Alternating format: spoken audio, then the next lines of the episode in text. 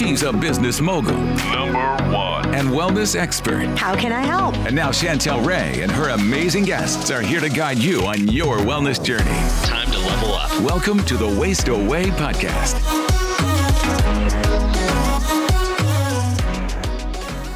Guys, welcome to today's episode. And I'm so excited to introduce you to Casey Means. She's the co founder and chief medical officer of Levels Health. And today we are talking all things about continuous blood glucose monitors. And I know for me, this has been a game changer for me. And we are so welcome. We are so excited to have you. So welcome, Casey. Thank you. I'm so happy to be here, Chantel. All right. So let's just give a brief introduction to people who don't know about continuous blood glucose monitors and why they are so amazing. Yeah. So continuous glucose monitors or CGMs are these incredible little wearable devices. They're the size of two quarters um, stacked on top of each other, stick on the back of your arm. And what they do is they tell you 24 hours a day about an internal biomarker on your body. So it's like this little lab on your arm and it's telling you about glucose and what's happening basically every second 24 hours a day.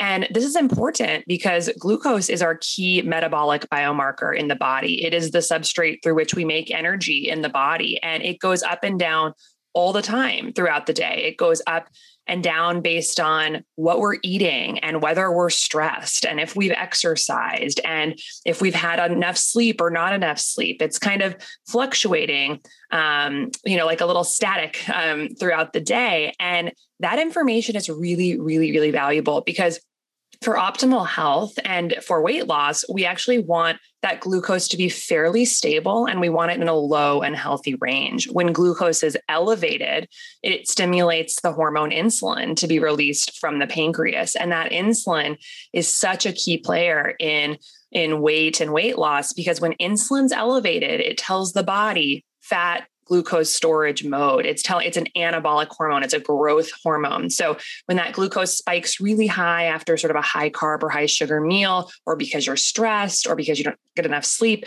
when that glucose is elevated, that insulin is coming, and that insulin is that signal to the body don't break down fat, store fat and store excess glucose um, as fat. And so it's just this incredible little tool um, that you wear, and it it's actually the only tool we have right now that's measuring sort of an internal biomarker in our body continuously at home. Um, you've got the the fitness trackers, the sleep trackers.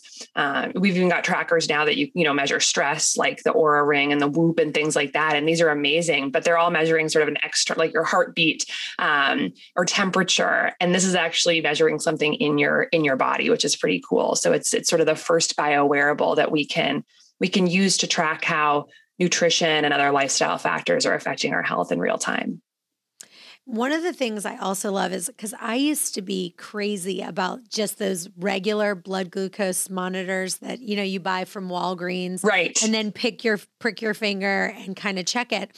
And I will tell you, I tried all different ones, and I felt like they were sometimes completely inaccurate. Mm. So what mm. I would do is I would would check my blood and then I would check it again. And sometimes I would check it and it would say 90. Then I'd say, okay, let me check it right again. And I'd take a second sample of blood and it would go to 70. And I'm like, what? That, that doesn't even make sense. I just checked it. And I would literally sit there. And if you really wanted to check your blood, think about how many times you'd have to do it. Cause it'd be like, okay, let me do my blood now. Then let me see just right away, like, you know, 15 minutes, how much, you right. know, what it did, and then an hour or an hour and a half, what it did. Like this tool to me is so amazing because who wants to sit there and prick their finger every, you know, few times? And how inaccurate some of those things are because I've tried all different ones. I've tried the Walgreens brand, the CVS brand, the you know, best brand out there and they gave different hmm. numbers after every time I checked it. So I think these are so much more accurate. It's so funny you bring that up because my co-founder Josh Clemente, he's the original founder of the company. He was actually checking his glucose with the finger prick method that you're talking about, where you prick your finger and you use a test strip, and the test strips are not cheap, also. No, and um, he was doing it like 60 times a day because the thing about you know traditionally people with diabetes and pre-diabetes who are checking their blood sugar, they would use these test strips. You have to prick your finger, get the blood, and then you know put it in this little um, machine, and it gives you a reading. But that really just gives you a photograph or a snapshot of what's happening to the glucose in your body um, after a meal or or whenever. Whereas a continuous glucose monitor, it's a continuous data stream. It's doing it all the time, and so it's like a movie of your body. So you can just imagine how much more insight and information you can get um, between a single snapshot versus the movie. And especially after a meal, you know, when you let's say you eat something that's got glucose in it, which is really anything with carbohydrates or sugar, um, carbohydrates are going to be broken down into glucose. You're going to have this this elevation and then a peak and then it's going to come down. And that information about that up and down little mountain is it's got so much information embedded in that curve. How long you stay elevated tells you something about your underlying health. How quickly you peak tells you something about your underlying health and how high you peak and then how low you go after you come back down. And all of that, it can take somewhere between an hour and a half for that full cycle to happen. It could take 3 hours if you're more insulin resistant or diabetic, which actually it's slower to clear the glucose from your blood. So there's just so much information about health and insulin sensitivity embedded in that curve which which you can imagine if you're just pricking your finger and then testing it maybe at 15 minutes and then an hour and then two hours, you might miss a lot of what's actually in that information. You might catch, you might prick after an hour and be catching your glucose on the downswing and not actually know what your peak was. So that's why I am such a big fan of continuous biomarker tracking, is because you just get such more granularity about your health basically and how you're responding. So, and the other thing is it's it's painless. You don't need to actually prick yourself every every, you know, whenever you want to get a glucose reading, which is just a huge advantage. You just put it on once. The sensors last on your arm. Uh, the one that I use, Abbott, and my company uses the Abbott Freestyle Libre, lasts for two weeks on the arm. So you only have to put it on and take it off every two weeks, which is great. That's awesome. Well, I do have a question that, that a listener asked, and this she put this in a couple weeks ago, but it was it's from Wendy Rumerick in Atlanta, Georgia. She said, "I love your Joe, and I love your show, and I think I you have me convinced to get a continuous blood glucose monitor. I can't wait until the founder of the Levels guest that you were talking about is going to be coming on. But quick question." I heard about vinegar helping with blood glucose levels. Why would a shot of vinegar blunt the glucose spike from a carb heavy meal? Do you know any research or tips for working vinegar into your diet? Wendy Rumerick from Atlanta, Georgia. Um, such a good question from Wendy. Thank you for for submitting that one. And it's actually there's lots of research on this and we actually just last week put an article on our blog about this with tons of research. So highly recommend going there. It's levelshealth.com slash blog. And it's basically about does how does glucose, how does vinegar impact glucose? But the long story short is that the research is very strong that it does. So acetic acid, which is a key component of what makes vinegar tart, that seems to be the thing that um, has an impact on our metabolism. And there's a couple proposed mechanisms of why this happens. One is that it may delay gastric emptying a little bit, so make it actually slower for you to move the food through your digestive tract. So it's going to be less of this like carb load hitting the stomach and rising your glucose, but actually and causing your glucose to be elevated, and more of a slow um, sort of thing. And so that you're not going to get that sharp peak, you're going to be a little bit more gradual and sustained. Um, the second is that it may increase our insulin sensitivity. So we talked earlier about insulin is a hormone released from the pancreas when glucose is elevated in the blood. And what insulin does is it tells your cells to take up glucose. But another one of its functions is to, because it's telling the body, oh, we have a lot of glucose on board for energy, it also tells the body, don't burn fat. And we, when we have glucose elevated frequently in our body because of what we're eating or how we're living, like let's say we're eating carb rich snacks every two hours, our insulin's going to be up all the time. And what that eventually does to the body is it makes it insulin resistant. It, the body is just sensing so much insulin. It's basically a signal to the body that we've got so much glucose on board. And so the cells actually become resistant to insulin. It says, we don't want more glucose in the cells. We're going to kind of block your function. And then the body actually produces more insulin to basically overcome that insulin resistance. And of course, you can imagine with if you're trying to lose weight, that's more insulin telling the body not to burn fat. So insulin resistance is a problem.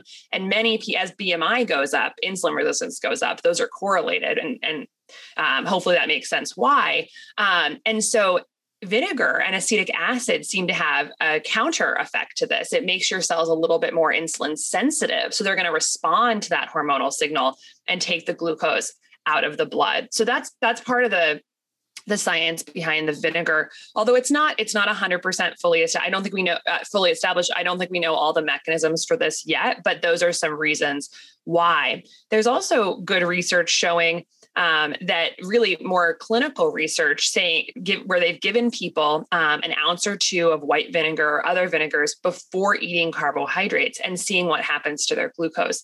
And I think one of the studies I'm thinking about was they gave people white bread and they either gave people white bread before or after. I'm sorry, um, they either gave people white bread with a shot of white vinegar before or no shot of white vinegar before. And when you had that white vinegar before the bread, the glucose was statistically significantly lower. And I think it was by around like 10 or 20 points. I don't remember exactly, but we can maybe link the article. Um, and so it was it was significant. It wasn't just like a few points. So ways to work it in. I mean, there's so many. You know, it could be as simple as adding more vinegar to your salad dressings you know making sure your salad dressings don't have added sugar like honey or sugar um, or other sweeteners and then add more vinegar um, it could be you know cooking with vinegar if you're gonna there's a lot of beautiful meat dishes like chicken dishes that that do have like vinegar in them um, and you know so really just sort of thinking about recipes that have that there's also a lot of people who actually just take a shot of vinegar um, to help blunt their glucose responses. And the I, my favorite to do that is apple cider vinegar because it tastes it's got a little bit of an apple flavor. So putting like an ounce or two in an eight ounce glass of water and drinking that 20 minutes before a meal, it's really not not so bad to to drink it and um, and it may cause the the glucose elevation from the meal to be lower. So Okay, perfect. I have one more question, and this is from Kelly G in Round Rock, Texas. I didn't even know that was a city. um, she said, I loved your episode with Thomas DeLauer. I think that was my favorite episode to date. I loved when you were talking about the dawn phenomenon or dawn effect. I don't have diabetes, but my blood sugar ranges from about 95 to 110 almost every morning. I do intermittent fasting in a six hour eating window. I still have about 20 pounds to lose. I can't wait until your new book, One Meal and a Tasting, comes out. I think one of my biggest problems is I'm currently doing two meals and a tasting and maybe a little snack. So maybe that's my problem. But can you get a guest to talk a little bit more about the dawn phenomenon? Kelly G in Round Rock, Texas. Thanks, Kelly, for the question. And yes, we can absolutely talk about the dawn phenomenon. So, the dawn effect um, is a really interesting physiology. Basically, when we're asleep at night, that's when our cortisol is is generally lowest uh, as we're going to bed and as we're sleeping in the early part of the night. Cortisol is one of our hormones that sort of it's it's considered it's colloquially called the stress hormone. It but really it also has the function the body of like keeping us awake and alert and vigilant. So it's an important physiologic hormone, but in many of us who are dealing with low grade or chronic stress, it's going to be elevated. Um, and so at night, our cortisol uh, declines in the early part of the night, but then it, as you get closer to your wake up time, cortisol rises again because we need that cortisol to help us get out of bed. And so when that cortisol rises just before you wake up, it's actually having this function in the body of telling your liver to produce glucose. So we we can eat glucose and it can go into our bloodstream, but our liver can also just make glucose. It can break down stored glucose. It can make glucose from um, other things uh, like fat and amino acids, and that's a process called gluconeogenesis. And cortisol basically gets the liver to do that because it you need energy for your muscles to get out of bed and to wake up. So because of that rising cortisol in the morning, we tend to see glucose rise right when we wake up. Like you open your eyes, the cortisol is getting you alert, and your glucose also tends to rise. So that's called the dawn phenomenon. And because people with diabetes are going to be more insulin resistant, they're going to have more trouble um, taking that glucose up into their cells. It's going to look like a higher uh, elevation. You know, they're not going to be using that glucose as efficiently as someone without insulin resistance because they're not responding to insulin as normally. So that's why in a in a person with with diabetes, you're going to probably see a much larger dawn phenomenon. And it's there's some research to suggest that the bigger the dawn phenomenon, even in a non-diabetic individual, the more that actually is a signal that your cortisol is elevated in the morning or that you may be on that spectrum of, of insulin resistance. Um, you know, hearing those morning glucose numbers, 95 to 110, um, for anyone in the audience who is who doesn't know the ranges, so basically fasting glucose, which means glucose after uh, eight hours of not consuming any calories. Uh, if that's less than 100, that's considered normal. If it's between 100 and 125, that's considered pre-diabetic. And if it's 125 126 or above it's it's considered diabetic. So so having that fasting glucose in that 100 to 110 range you know that's going to be indicative of of maybe um, insulin resistance pre-diabetes that we, you want to you know get on top of. So um, definitely you know something the, the beautiful thing is is that we can all move in the right direction on that spectrum as we improve our insulin sensitivity as we improve our glucose processing um, those numbers come down. So um, so that's a great thing about our metabolism is that we always have the opportunity to become more metabolically fit improve our metabolism improve our insulin sensitivity. And we can do that through dietary and lifestyle behaviors through um, how we eat you know getting adequate sleep stress management exercise um, and other tactics so um, yeah so i hope that answers uh, the yeah, question. And, but I think one of the thing that is very interesting is that they say like the blood glucose that you take very as soon as you wake up is the best for you to take. But to be honest, you know, I think that really the best would be like before you ate, but maybe an hour after you woke up would be the best to take because I think everyone, like from what you're saying, like everyone is going to have a little bit of a spike in that blood glucose to get them going, right? Like you you need that cortisol to kind of get you like you said out of bed. So you're going to have a little bit of a spike.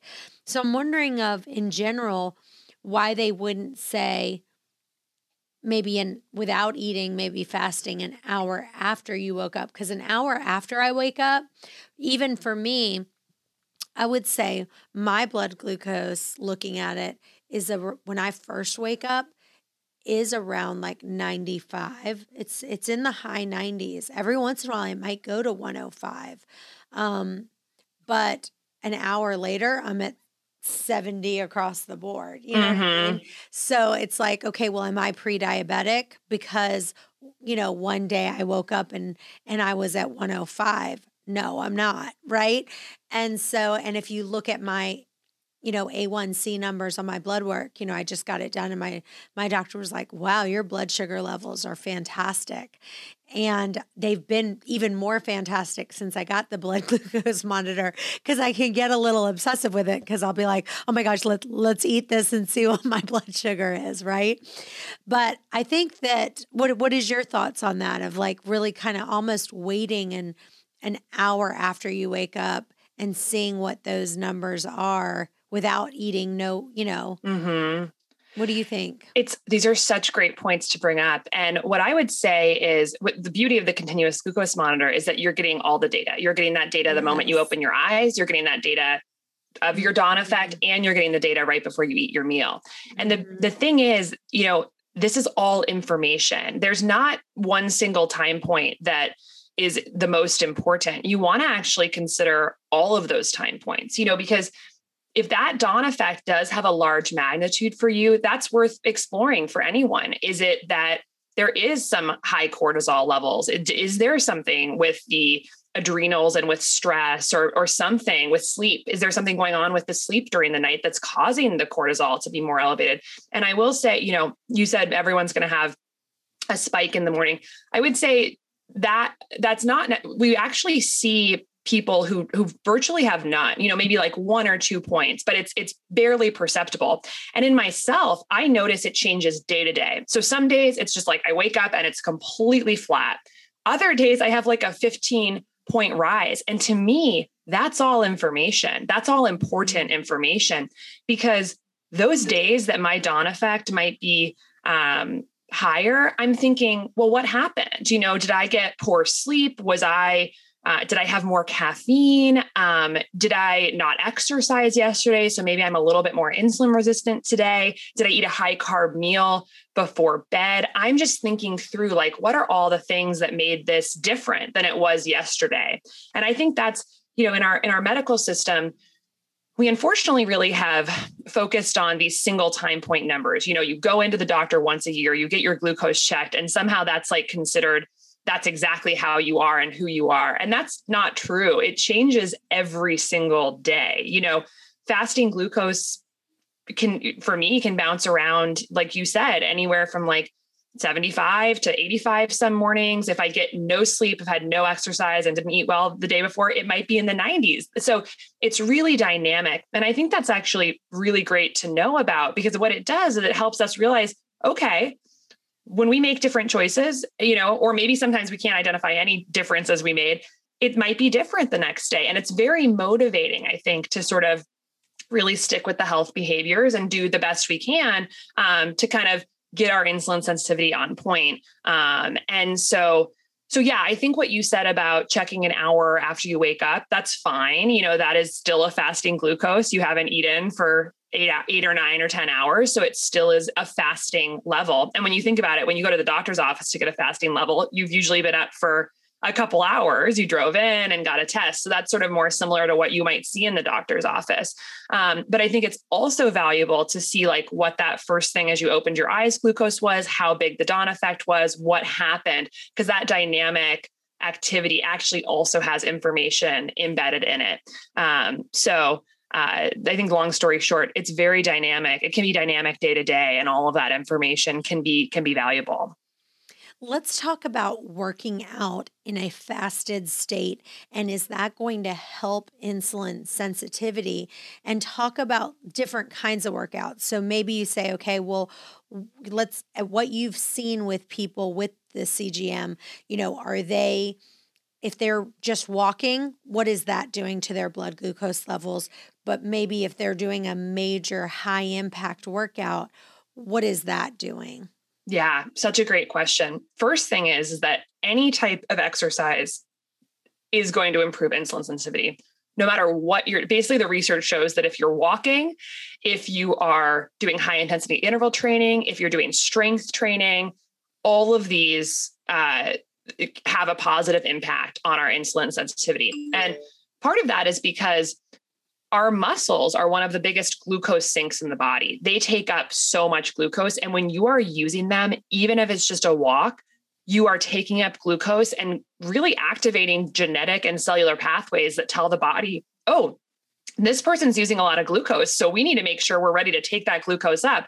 We need to become insulin sensitive. So it is just, it's basically long story short, and everyone knows this, glucose exercise is good for glucose control and insulin sensitivity. So, when we think about um, fasted workouts, this is a really fascinating topic, which is actually getting some more research attention. What this means is that you basically work out first thing in the morning or in the late morning, but you haven't eaten anything. So, from let's say you finish dinner at 7 p.m., you've consumed no glucose until after uh, your workout. You just are eating in this fasted state. And what this does is it's basically fast, it's it's exercising in a low insulin state. Because if your glucose, if you have not consumed any glucose, your insulin in the body is likely going to be lower at that time, which means that you're going to be more likely to burn fat. Fat and glucose are our two energetic substrates in the body. We can use glucose or we can use fat for energy. And if you're in a low glucose low insulin state during your workout, you're going to be more likely to shift towards burning fat in your workout. So that's that can be a positive for people.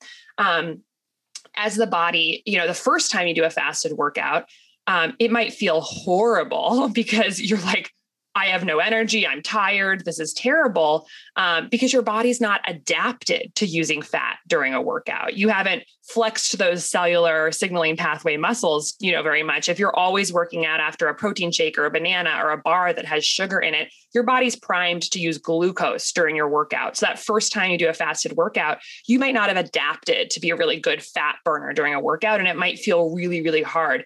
But over time, the body does adapt. And if you're if you're working out in sort of a lower glucose state, your body's going to have to start becoming more efficient at using fat for the workout. So that's sort of that benefit um, of, of, of doing of working towards towards being able to be ex- exercise in the fasted state. And there's a whole whole league of, of of professional endurance athletes out there who are actually very big proponents of training in sort of the fasted low carb state. They're called, you know, fat adapted or keto adapted uh, endurance athletes. And the reason why someone would want to do that is because, you know, we only have about two hours of glucose stored in our body for exercise. The liver can store glucose that we can use during a workout. And it's about two hours worth of energy. But we have like weeks worth of fat to burn in our body even if you're lean you we have so so much more fat to burn so if you're an endurance athlete doing like an ironman or like a 5 or 6 hour event if you are really only adapted to use glucose during your workout, then you're going to be having to replenish glucose with gels or bars or whatever all throughout your workout to be able to have energy. But if you train in a low carb or a fasted state, your body is going to become much better at just tapping into fat, switching, metabolically switching from glucose to fat burning during your event. And so you can imagine after you know they they start running. After about an hour or two hours they've really kind of depleted their liver glycogen their stored glucose and their body just switches on to doing much more fat burning. And what you find in the blood of these um, athletes is that their ketone levels which is the byproduct of fat burning in the body rise you know they're high. They rise so they're clearly burning fat.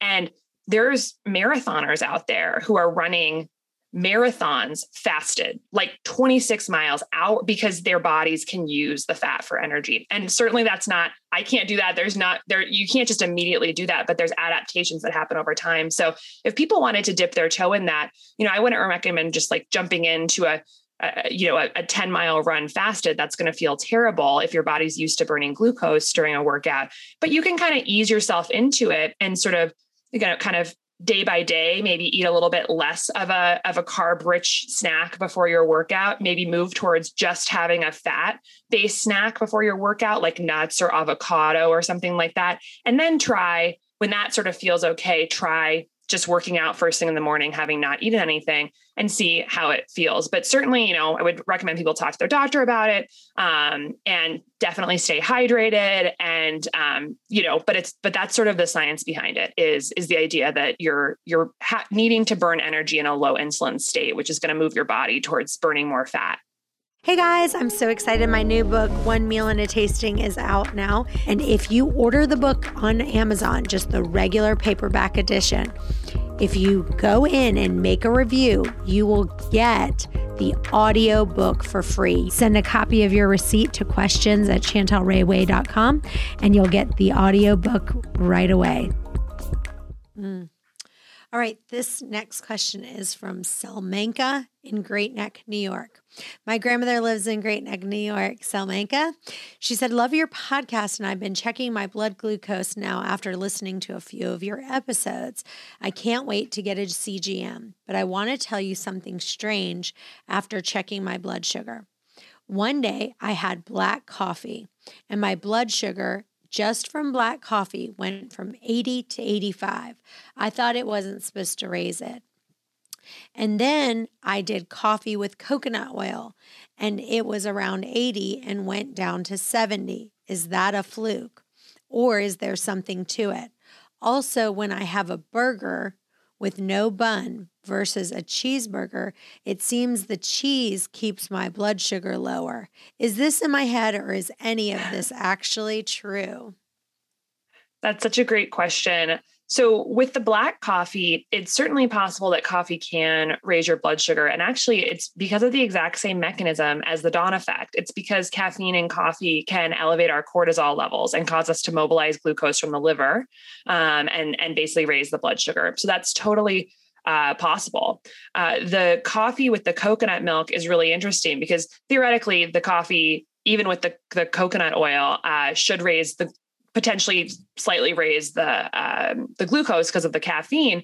But with all that fat in there, you know that that's I, I don't know the exact reason why that's kind of counteracting the caffeine. Um, but you know, it seems like on that day, it, it didn't seem to affect her as much it's again talking about that day-to-day variability there's so many other factors involved that might be at play here. For instance if she got a great night's sleep before that second experiment she did with the coconut oil her cortisol was sort of more stable that day to begin with. It's possible the caffeine didn't have as much of an effect on her. So a lot of sort of day-to-day variability uh, other than sleep, let's say she was more stressed the day that she had the coffee without the coconut oil, that could have contributed to that that caffeine induced cortisol rise. So there's so many variables and that's why experimenting every day and sort of taking some observations about different conditions and how your glucose is, is being affected can be just so valuable. And that's actually the company that I started Levels. That's what our software does. It helps people tease out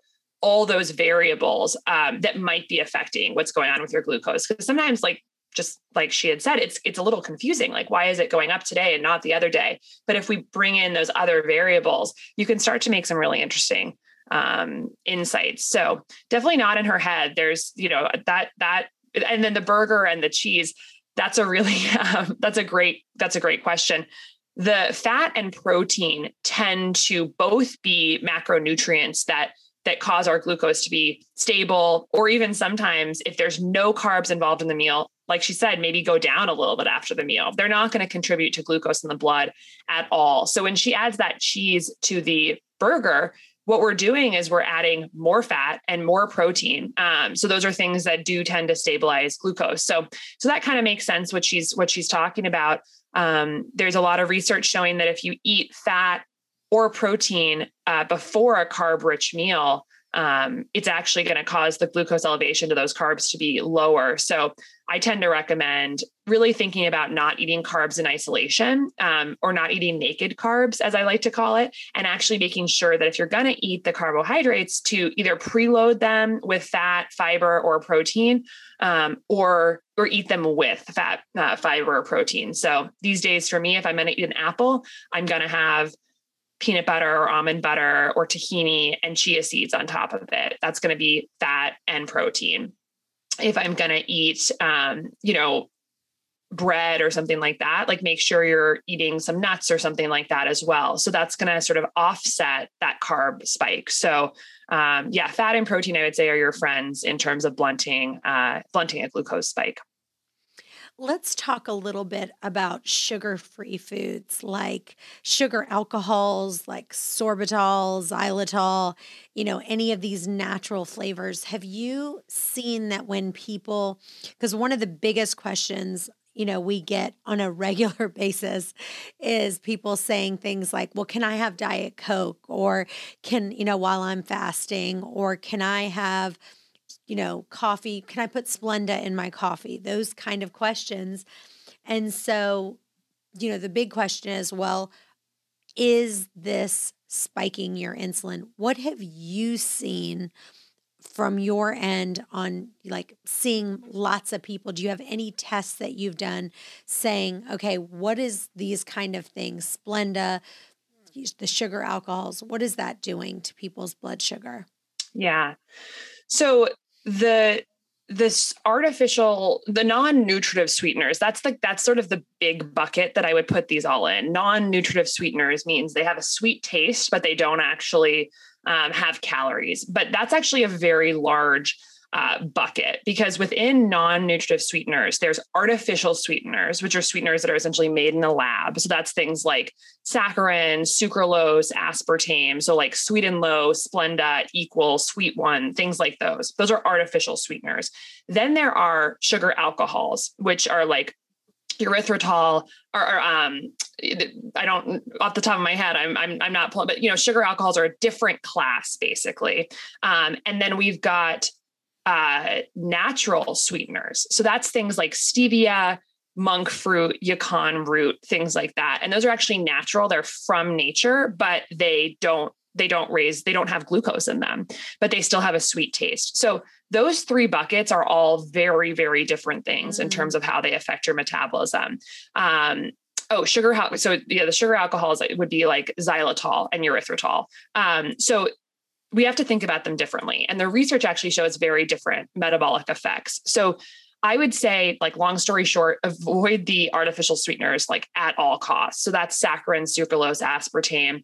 Um, those are the three main ones. Anything that comes in a pink, a yellow or a blue packet, like never, never eat it. That's what's in Diet Coke and most diet sodas because these are going to have a number of effects on the body. And, you know, the science isn't totally slam dunk, but there's a lot of research to suggest that um, it has negative metabolic effects. So, first thing, it will not raise your glucose on your CGM. It's going to, you might look at your CGM after a Diet Coke or something, the glucose doesn't change at all, but that doesn't necessarily mean it's okay because it has longer term effects on the metabolism. What it's the, the and the mechanism of that is thought to be its effects on the gut microbiome. So it actually changes the composition of the bacteria in the gut and in a negative way. The gut bacteria have a huge impact on our metabolism. They make a number of metabolites like short chain fatty acids that are actually very good for our metabolism and our insulin sensitivity and how we process glucose. And over time, artificial sweeteners can change the composition of the microbiome and make it sort of less metabolically friendly.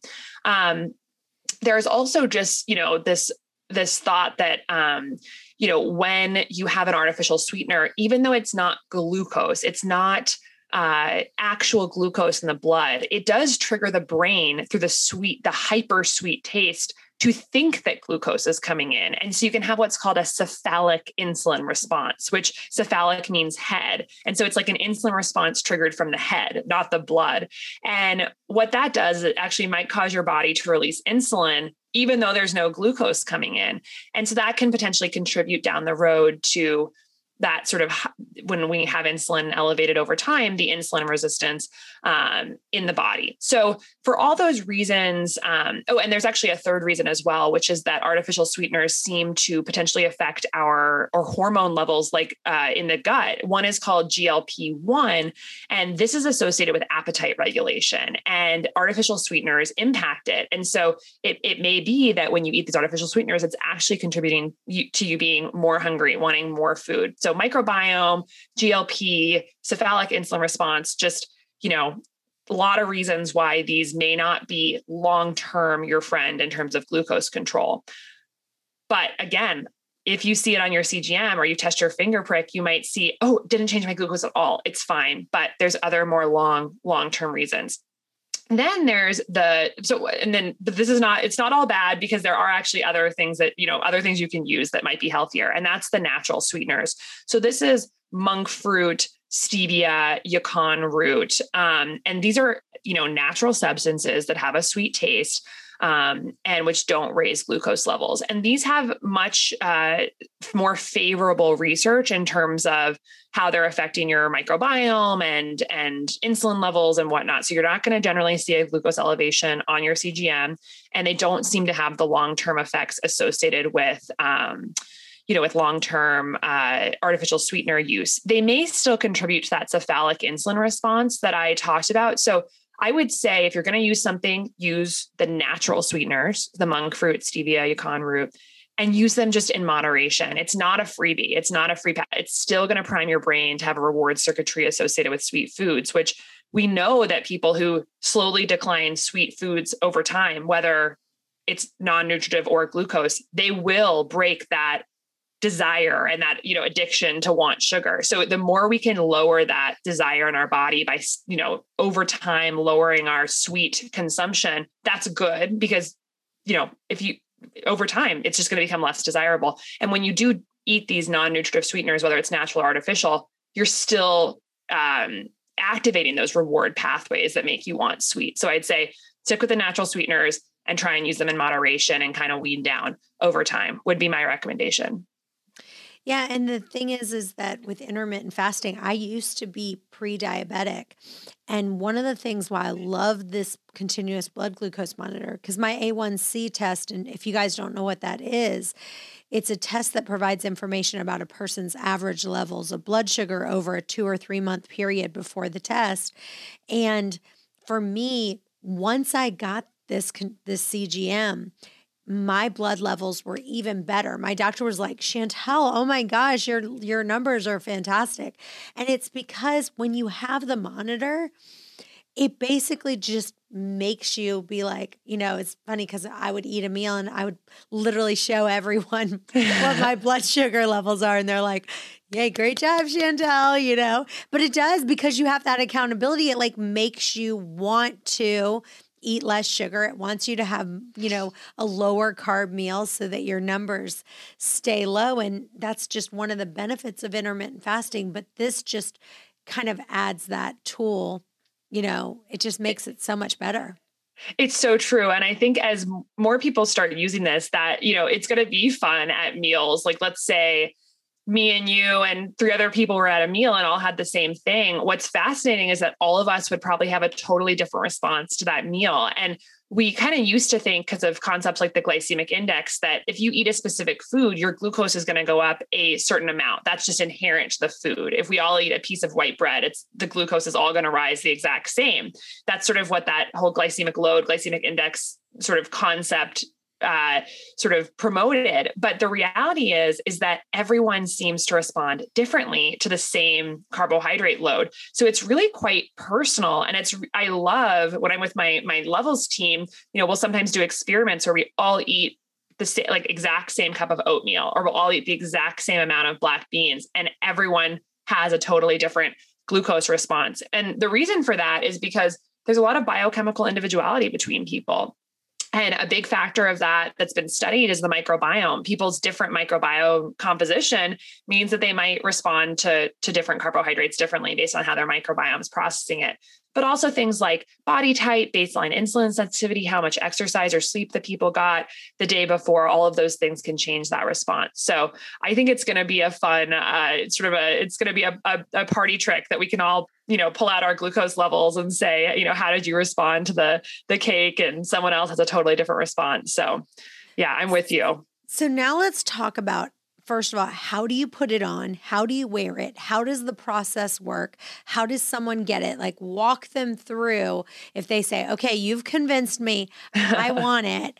What's the next step? And let's give them all the details.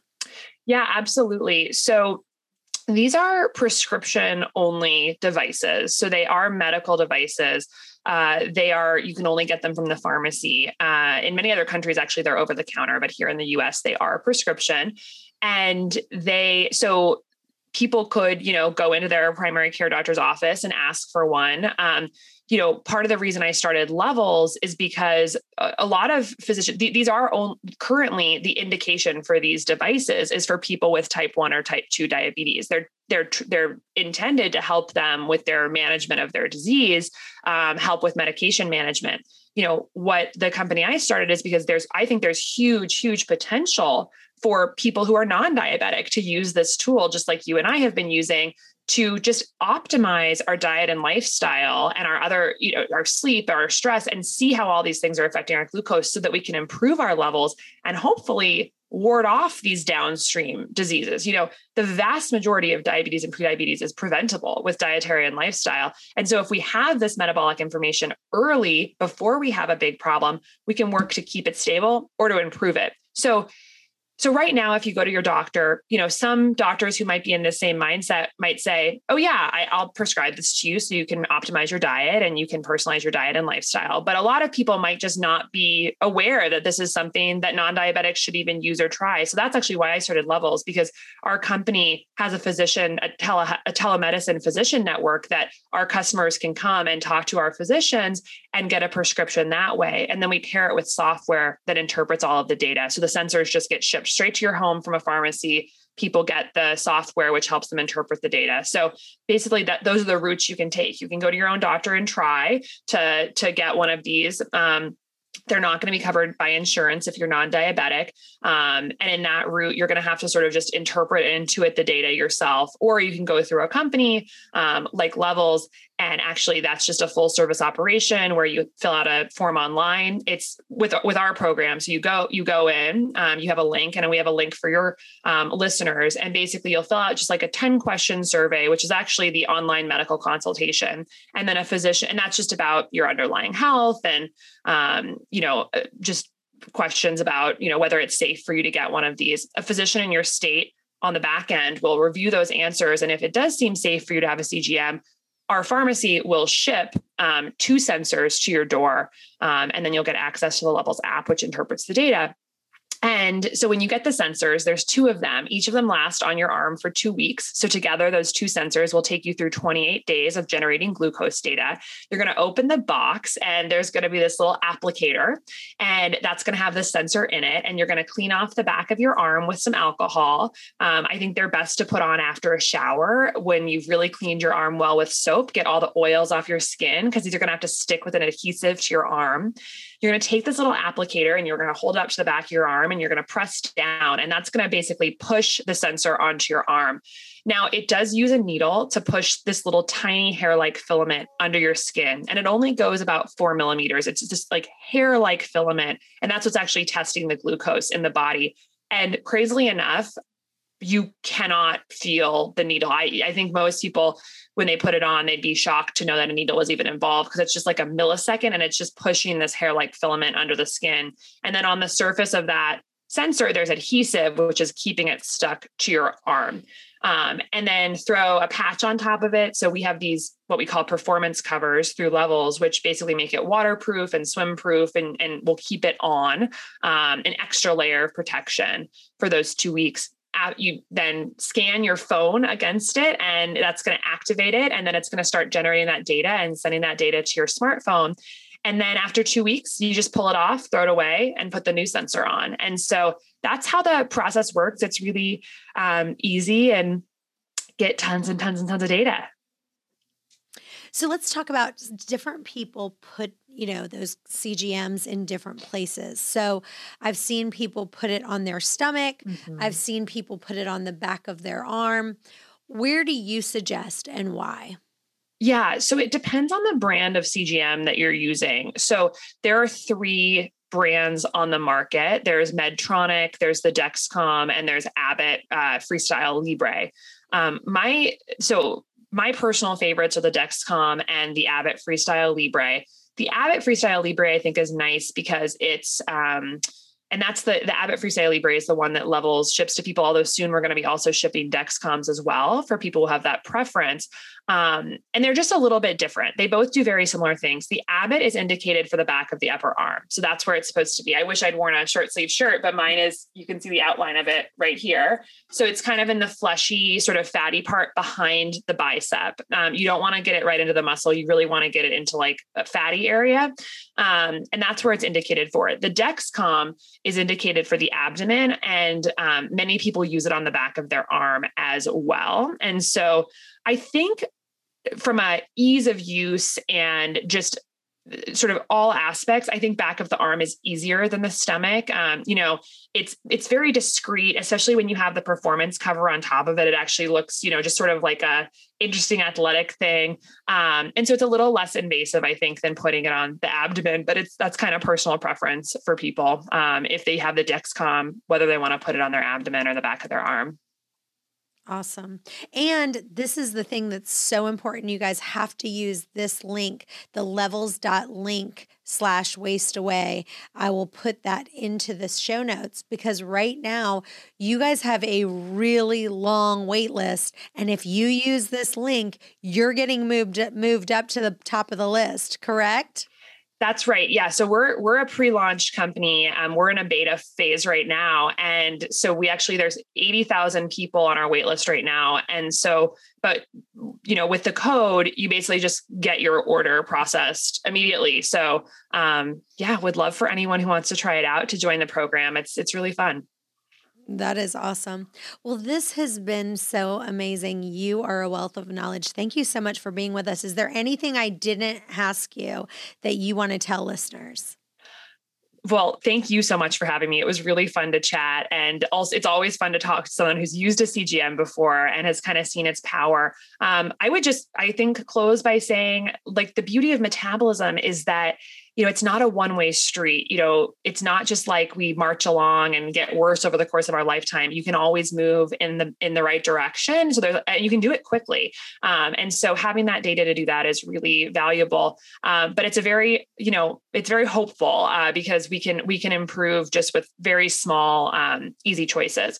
And I would say, from a weight loss perspective, you know, I think for people who have been stalled or having trouble um, and just don't know why, I think it can be a breakthrough in in sort of seeing if there's any sort of healthy foods that you are eating or times of day that you're eating that you think are, you know, fine. But then you see a if you have a cgm on or you're testing your glucose with a finger prick noticing that that might actually be causing a problem for you. You know we, t- we talked about that biochemical individuality um, that's that's really what we're talking about here. What might not be a problem for someone else in terms of their weight loss journey maybe for you because it's spiking your glucose it's causing an insulin release. So um, yeah so i think it's just uh, when we think about weight and fat storage and fat burning through the lens of hormones as opposed to just calories we start to unlock this this sort of whole area where we can make more actionable changes that um, might be really simple but we just weren't aware so um, yeah so lots of hope i think and you do have to look at it individually because I know for me, I'm like the girl who asked the question about the fat because for me, if I want to see, like, if I add avocado or mm. any kind of fat, my blood sugar stays extraordinarily level. If I don't have that fat in my in whatever I'm eating, my blood sugar, even if it's you know, lots of veggies and lots of other things. If I don't have that fat, my blood sugar, you'll see, mm. will spike more than it would if I didn't. So I have to be very cognizant of adding that avocado, adding a little bit of fat in there. It makes a, a world of difference. And that's what you get to see is what is it for you that works or doesn't work. So make sure you guys go get that link. It's a game changer. It's levels.link slash Waist Away. It's in the show notes. Click that and we will see you next time. Thanks for being with us. Bye bye for now.